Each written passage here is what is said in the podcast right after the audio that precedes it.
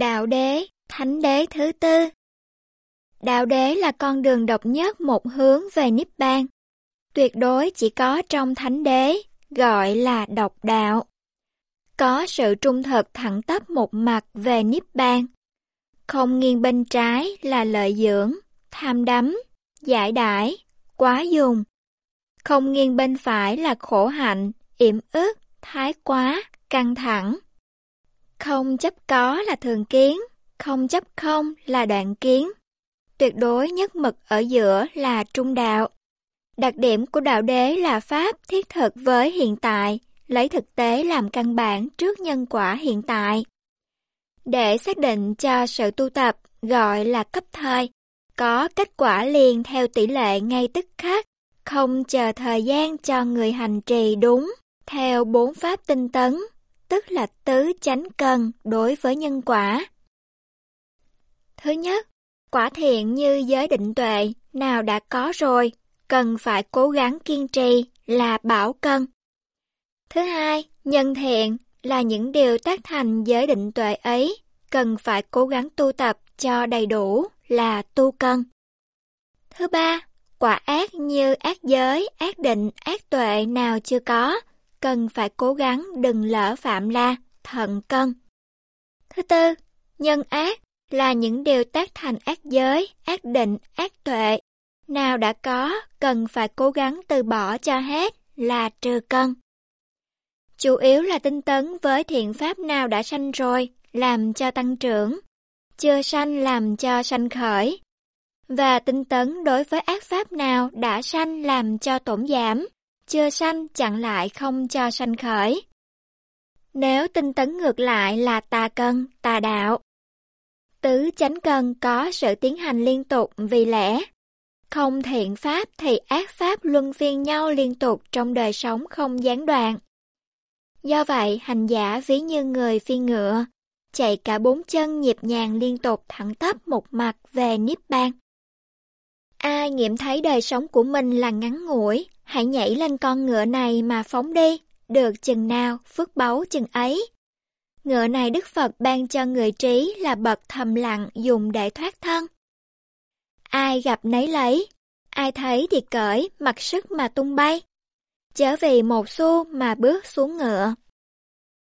Đạo đế có bốn đặc điểm cũng như nước chảy. Thứ nhất là chảy thẳng tắp, nhất hướng về chỗ thấp nhất là biển. Thứ hai, chạy liên tục nối tiếp nhau không gián đoạn.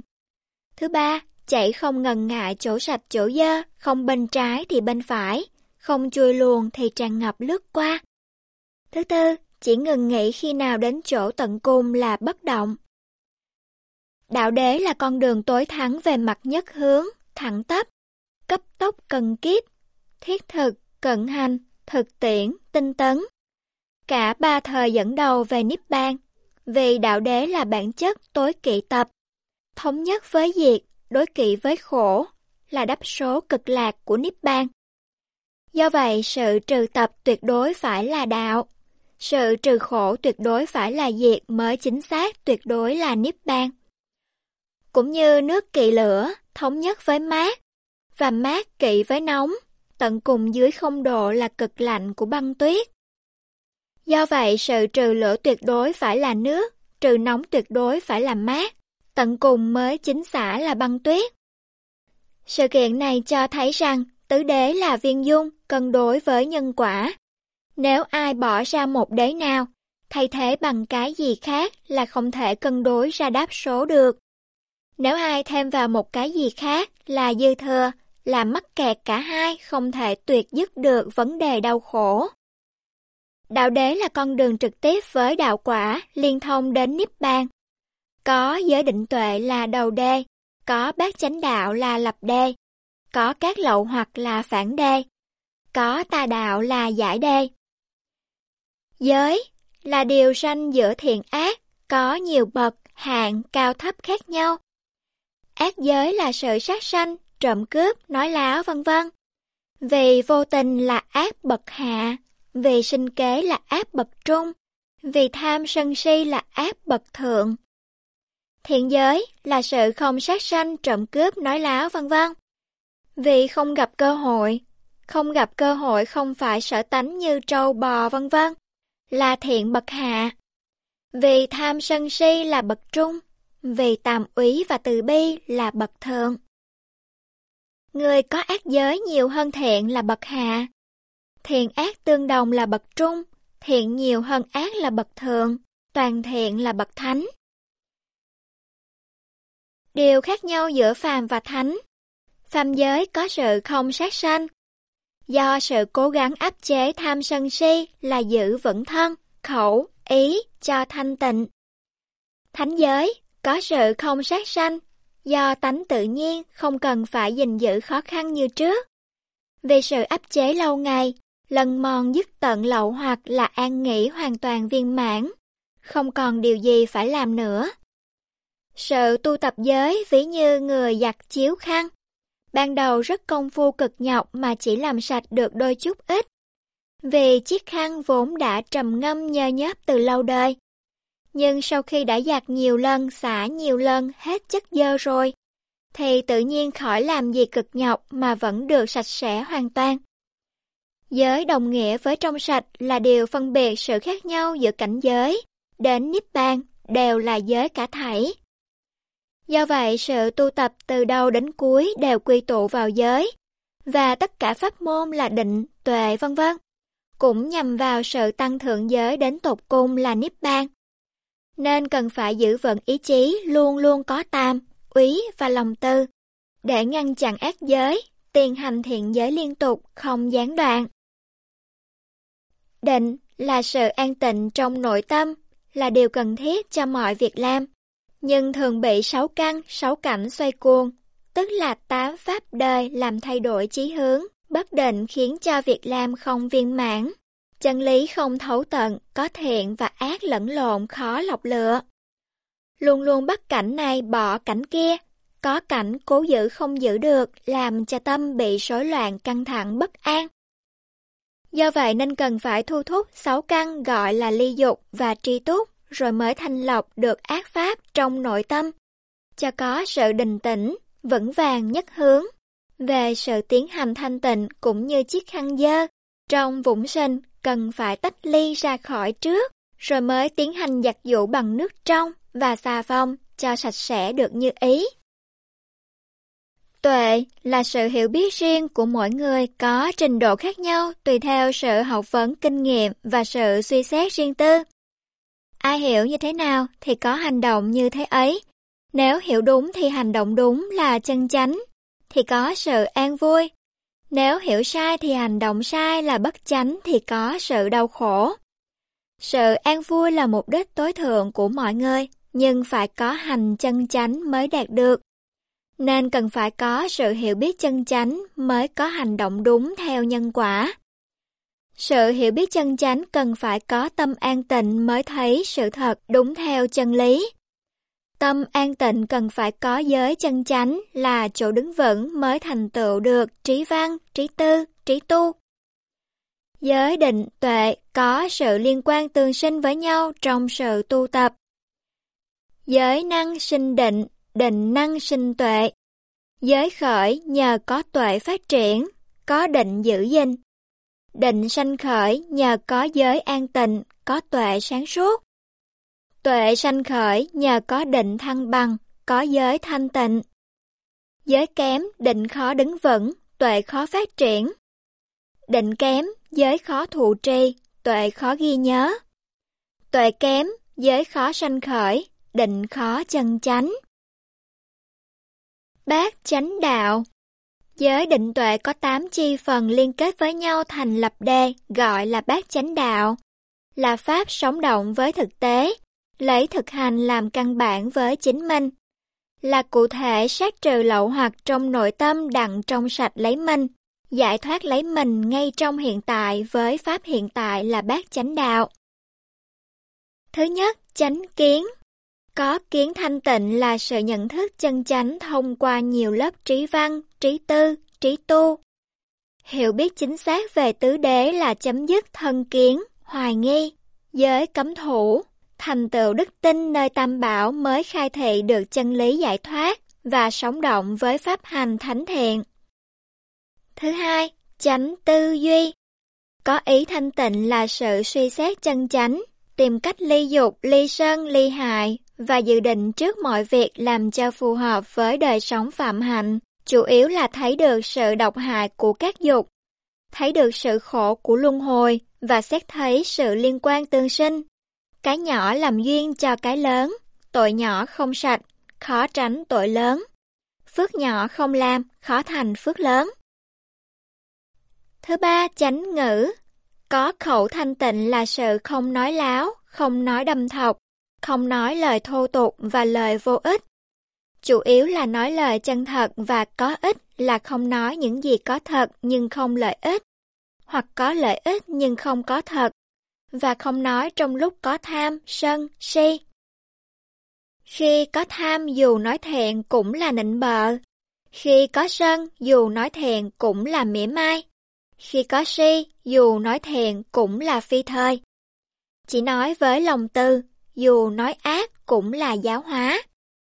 Một lời nói có thể gây ra rất nhiều tai họa và tội ác. Người không thận trọng lời nói tức là buộc trói mình vào đống lửa vậy. Thứ tư, chánh nghiệp. Có thân thanh tịnh là sự không sát sanh, trộm cướp, hành dâm. Bậc thấp là tà dâm. Là ngược lại với từ bi, bố thí và ly dục vì lẽ. Sắc thân này là vô thường, tồn tại chẳng bao lâu như giọt sương động trên cỏ. Thân này vốn là vật uế trượt, trào ra hai con mắt, hai lỗ mũi, hai lỗ tai. Có đàm nhát từ lỗ miệng, nước từ lỗ tiểu, phân từ hậu môn và mồ hôi toàn chân lông. Ai không như thật biết tưởng chừng là xinh đẹp. Thân này vốn là tổ chứa đầy bệnh hoạn, Phải cực khổ lo toan mà phục vụ cho cơm cháo, thuốc men và tắm rửa mỗi ngày không ngừng nghỉ. Có ai không như thật biết tưởng chừng là an lạc. Sát thân này là bất tịnh như thế ấy. Còn danh thân thì chứa đầy lậu hoặc, dưỡng cho sanh nghiệp. Chủ yếu là cần phải tạo cho mình pháp thân mới thay thế vào đó để làm hải đảo tránh tai họa ấy. Thứ năm, tránh mạng. Có sự sống thanh tịnh là không nuôi mạng bằng nghề bất chánh. Như làm thầy bùa, bói toán, lường gạt vân vân. Không buôn bán rượu, thuốc độc, vũ khí, cầm thú và thịt sống. Không dùng người và thọ dụng vật thực y phục vân vân. Bằng tâm tham, sân, si chủ yếu là sống giản dị, tri túc, thu thúc sáu căn, thanh lọc nội tâm, an vui thiền định. Thứ sáu, tránh tinh tấn. Có sự tiến hành thanh tịnh, chuyên cần, nhẫn nại, cố gắng khắc phục mọi khó khăn trước tám pháp đời. Kiên trì ngay thẳng, không nghiêng ngã theo sự lạc, khổ, vui, buồn. Vì lẽ các pháp này chính là xúc duyên thọ, chẳng tồn tại được bao lâu. Như căn nhà làm bằng chuối có tham, sân si làm cột keo. Ai không như thật biết căn nhà đau khổ này, hằng cố gắng tạo dựng bằng cây chuối. Suốt đời vẫn sụp đổ. Chủ yếu là bỏ tà cân lấy chánh cân, bỏ cây chuối lấy cây lõi, là giới định tuệ, thay thế vào đó. Để tạo dựng cho mình căn nhà hạnh phúc làm chỗ an nghỉ. Thứ bảy, chánh niệm. Có sự ghi nhớ rõ ràng và tỉnh giấc, sáng suốt phát sanh liên tục với hành. Mỗi hành có bốn điều cần phải biết đầy đủ trong khi làm. Đầu tiên biết rõ đang làm gì, lợi ích gì, mục đích gì, cho chân chánh để tránh tập, gọi là sát tá thác cá. Thứ hai, biết rõ cách làm việc cho thoải mái để tránh sự không thích hợp, sự căng thẳng nặng nề, sắp phá giá. Thứ ba, biết rõ sự tiến hành thuận thứ, đúng kỹ thuật, dùng đề mục thích hợp mới thành tựu được dễ dàng.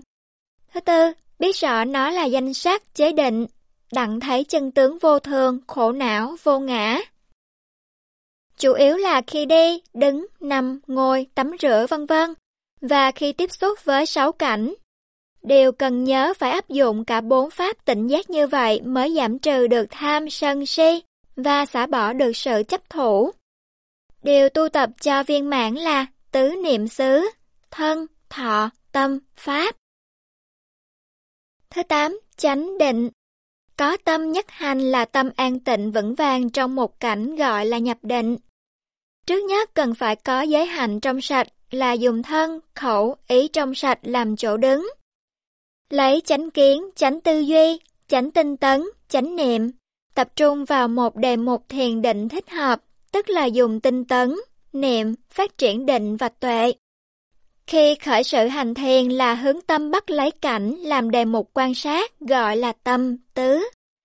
Đồng thời phải áp chế ngũ cái, tham, sân, hôn thụy, phóng dật, hoài nghi, luôn luôn ngăn chặn làm mất cảnh cố định.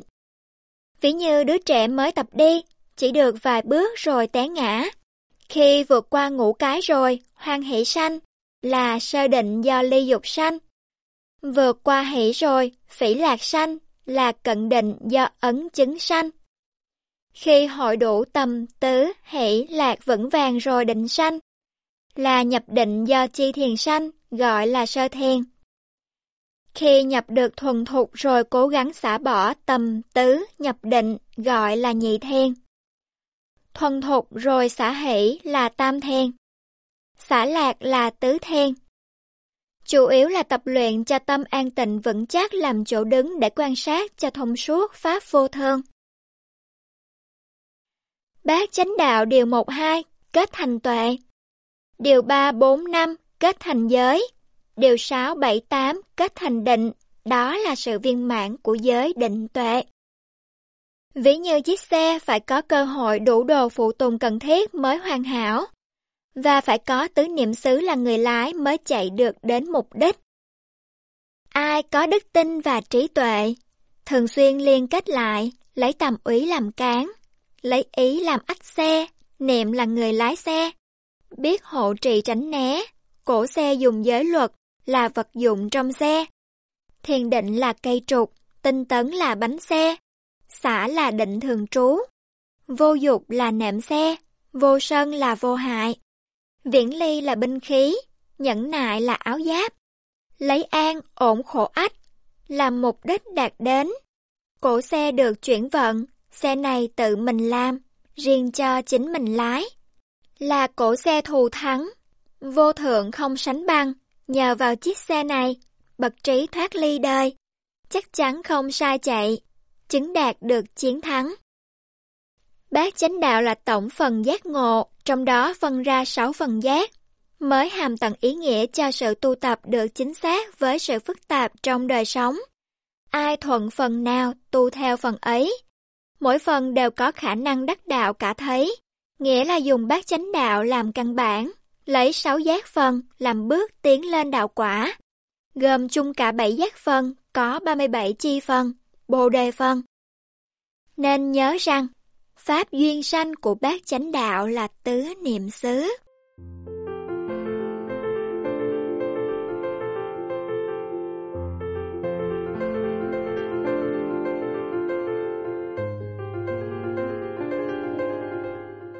Tứ niệm xứ Tứ niệm xứ là bốn chỗ cần phải quán xét cho thấy rõ toàn diện là vô thường, khổ não, vô ngã.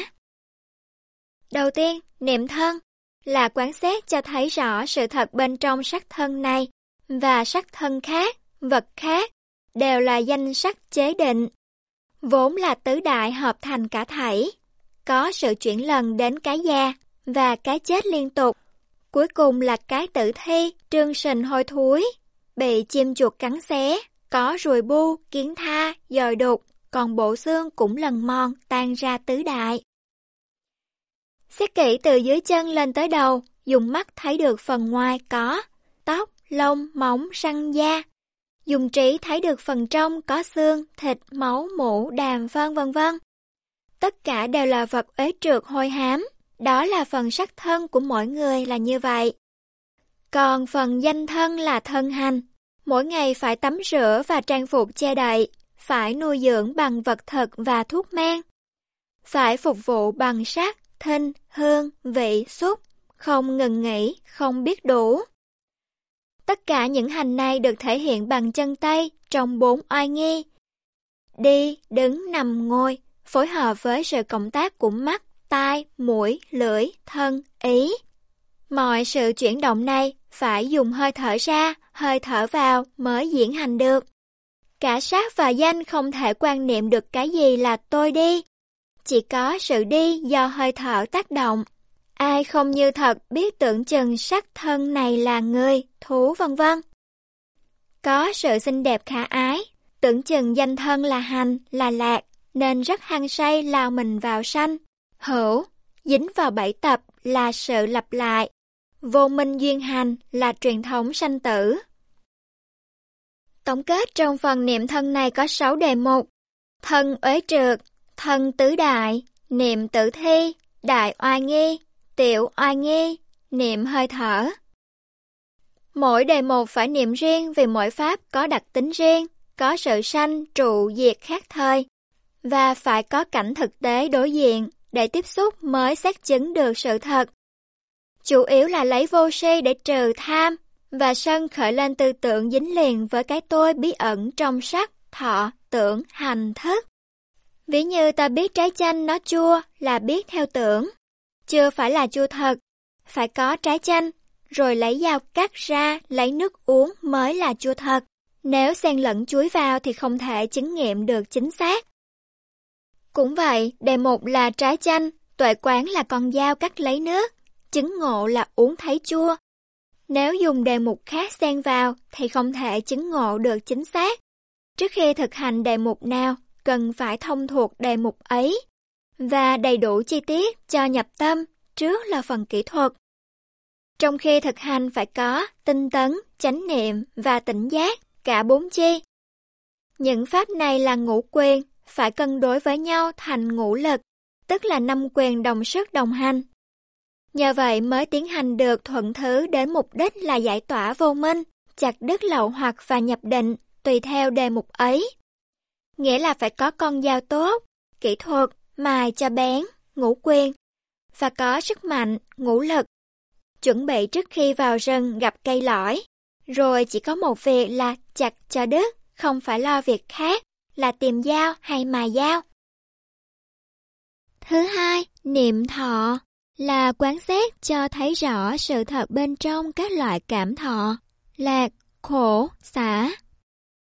Mỗi thọ gồm có xúc, tưởng, bắt cảnh quá khứ, tư, bắt cảnh vị lai và tâm thức. Cả ba loại thọ này phân ra hai hạng là hữu dục và vô dục, tính theo chi là chín loại, tức là ba loại trên và sáu loại dưới. A. Thọ hữu dục gồm thọ lạc, sanh do sự xúc với sáu cảnh khả ái, hợp ý.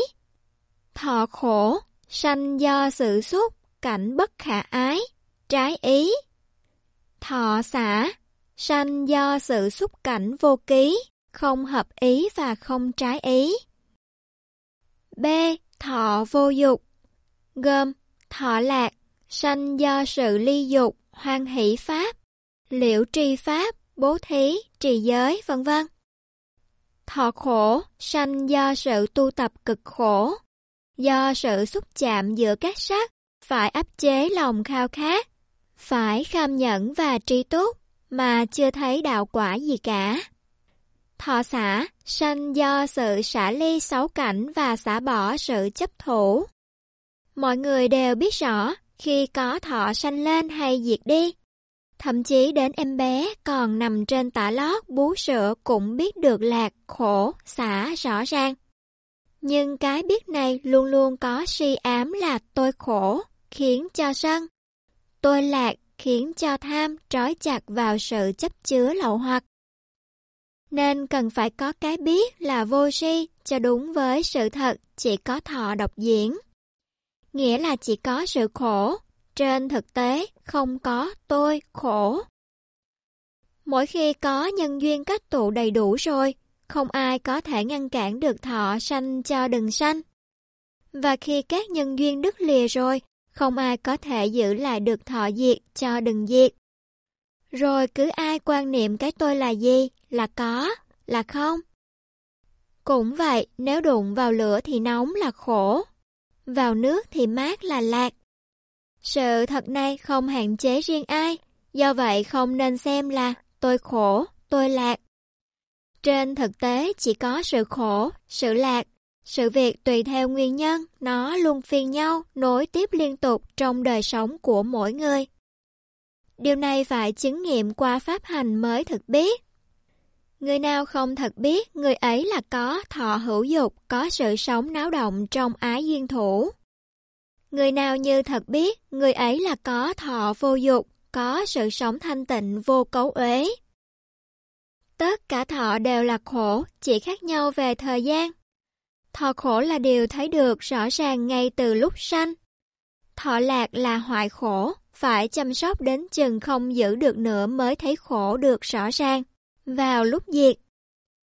Thọ xả là điểm trụ giữa sanh và diệt, là sự khổ bị lấn áp từng giây phút. Chỉ biết được vào lúc già mạnh gọi là hành khổ. Có ba loại khổ này có địa vị và quyền thế khác nhau. Trong thọ khổ, có cái sanh là khổ, cái diệt là lạc. Khổ này có sanh là chỗ đứng, có sân là sức mạnh. Trong thọ lạc, có cái sanh là lạc, cái diệt là khổ. Khổ này có diệt là chỗ đứng, có tham là sức mạnh. Trong thọ xã, có minh là lạc, có si là khổ. Khổ này có trụ là chỗ đứng, có si mê là sức mạnh. Chủ yếu trong phần niệm thọ là phải thông suốt, đầy đủ chi tiết các loại thọ cho nhập tâm trước. Rồi tập nhận xét khi có cảm thọ nào, biết ngay cảm thọ ấy là gì. Dùng tinh tấn, chánh niệm, tỉnh giác bám sát mỗi thọ. Từ điểm sanh đến trụ và diệt là dùng vô si, chặt đứt, tham, sân, si. Nếu vô si vắng mặt, thất niệm ở điểm nào, tham, sân, si sẽ chiếm đóng ở điểm ấy rồi phản công. Nghĩa là phải nắm giữ con dao mài bén trước, khi gặp thọ gì, chặt thọ ấy ngay tức khắc. Nên ý thức rằng thọ là của xúc, điều này rất dễ thấy khi chưa có xúc. Nhưng khi có xúc là có ngay cái tôi khổ, cái tôi lạc. Vì cái tưởng đã thuần thục và rất nhạy bắt lấy môi. Thọ này là của tôi, cho tham ái nhai nghiến. Không phải gặp rồi mới lo tìm dao, mà dao thì bị nó cột trói không kịp trở tay.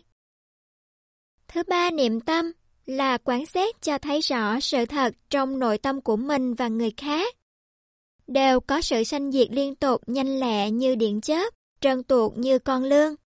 Vừa đụng đến đã biến thành tâm khác.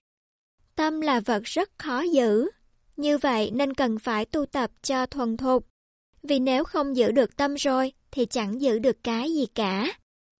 Do vậy tất cả pháp môn đều nhằm vào sự giữ tâm gián tiếp cho những người có khả năng về mặt khác tùy theo ngũ quyền ngươi thuận về tính quyền và tấn quyền hành niệm thân.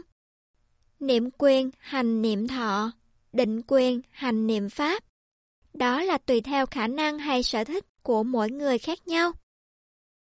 Luồng tư tưởng của con người luôn luôn biến đổi liên tục, hết tâm này đến tâm khác. Theo lẽ tự nhiên của Pháp vô thường, không thể nào đi đến chỗ toàn thiện được nên cần phải cố gắng giữ vững chánh niệm và tỉnh giác. Theo dõi mọi tư tưởng không sao lãng nào, cho lọt vào mạng lưới tham sân si.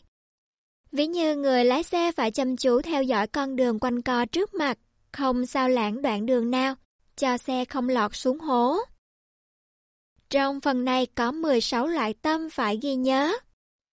Một là tham, hai vô tham, ba sân, bốn vô sân, năm si, sáu vô si, bảy hôn trầm, tám phóng dật, chín tâm đáo đại, mười tâm không đáo đại, mười một tâm cao thượng, mười hai tâm chưa cao thượng, mười ba tâm có thiền định, mười bốn tâm không thiền định.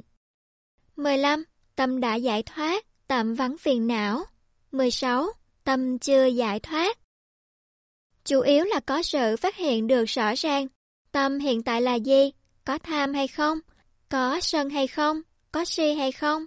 Có hôn trầm, buồn ngủ, uể oải hay không? Có phóng dật hay không? Có quảng đại rộng rãi không? Có cao thượng rực rỡ không? có vững vàng đình tĩnh không? Có giải thoát giảm trừ được lậu hoặc phần nào không? Khi biết rõ được chính xác tâm hiện tại là gì rồi, nếu là ác thì tịnh chỉ, chận đứng ngay. Nếu là thiện thì tu tập, trau dồi cho sung mãn và cần phải trừ khử mọi tư tưởng. Tôi là, tôi buồn, tôi vui. Sự thật cái tham ái nó buồn, vui, không phải thấy tôi buồn vui. Thứ tư, niệm Pháp là quán xét cho thấy rõ sự thật mà chân lý trong phần giải thoát là Pháp đặc thù. Thầm sâu khó thấy phải đối chiếu nhiều mặt và thực hành nhiều cách mới chứng nghiệm được chân lý này. Nên cần phải cố gắng trau dồi cho rành rẽ.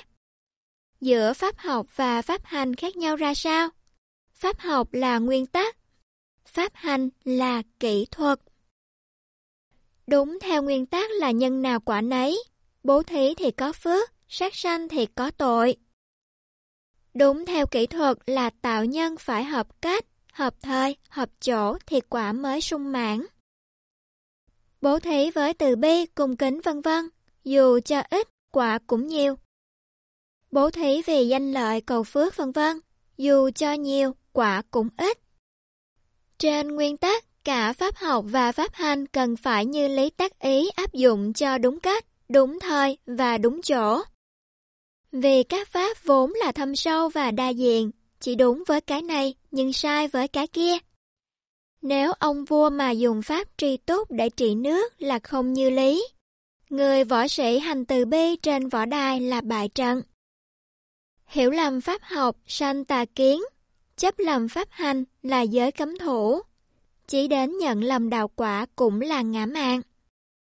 Chỗ nào không như lý tác ý, chỗ ấy lậu hoặc có mặt. Vì những lậu hoặc sanh khởi do bất chánh tư niệm, không phòng hộ các căn, không tránh né, không tinh tấn, không kham nhẫn, không quán tưởng khi thọ dụng, không cương quyết, không tu tập. Các lậu hoặc vốn là pháp ngủ ngầm thâm sâu và đa diện như thế đó.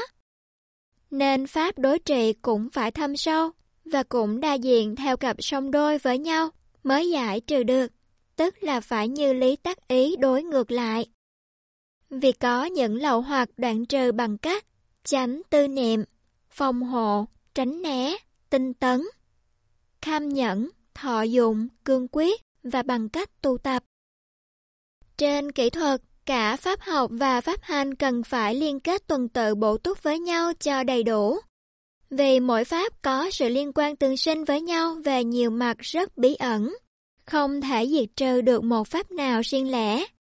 Không thể tăng thượng được pháp nào đơn thuần.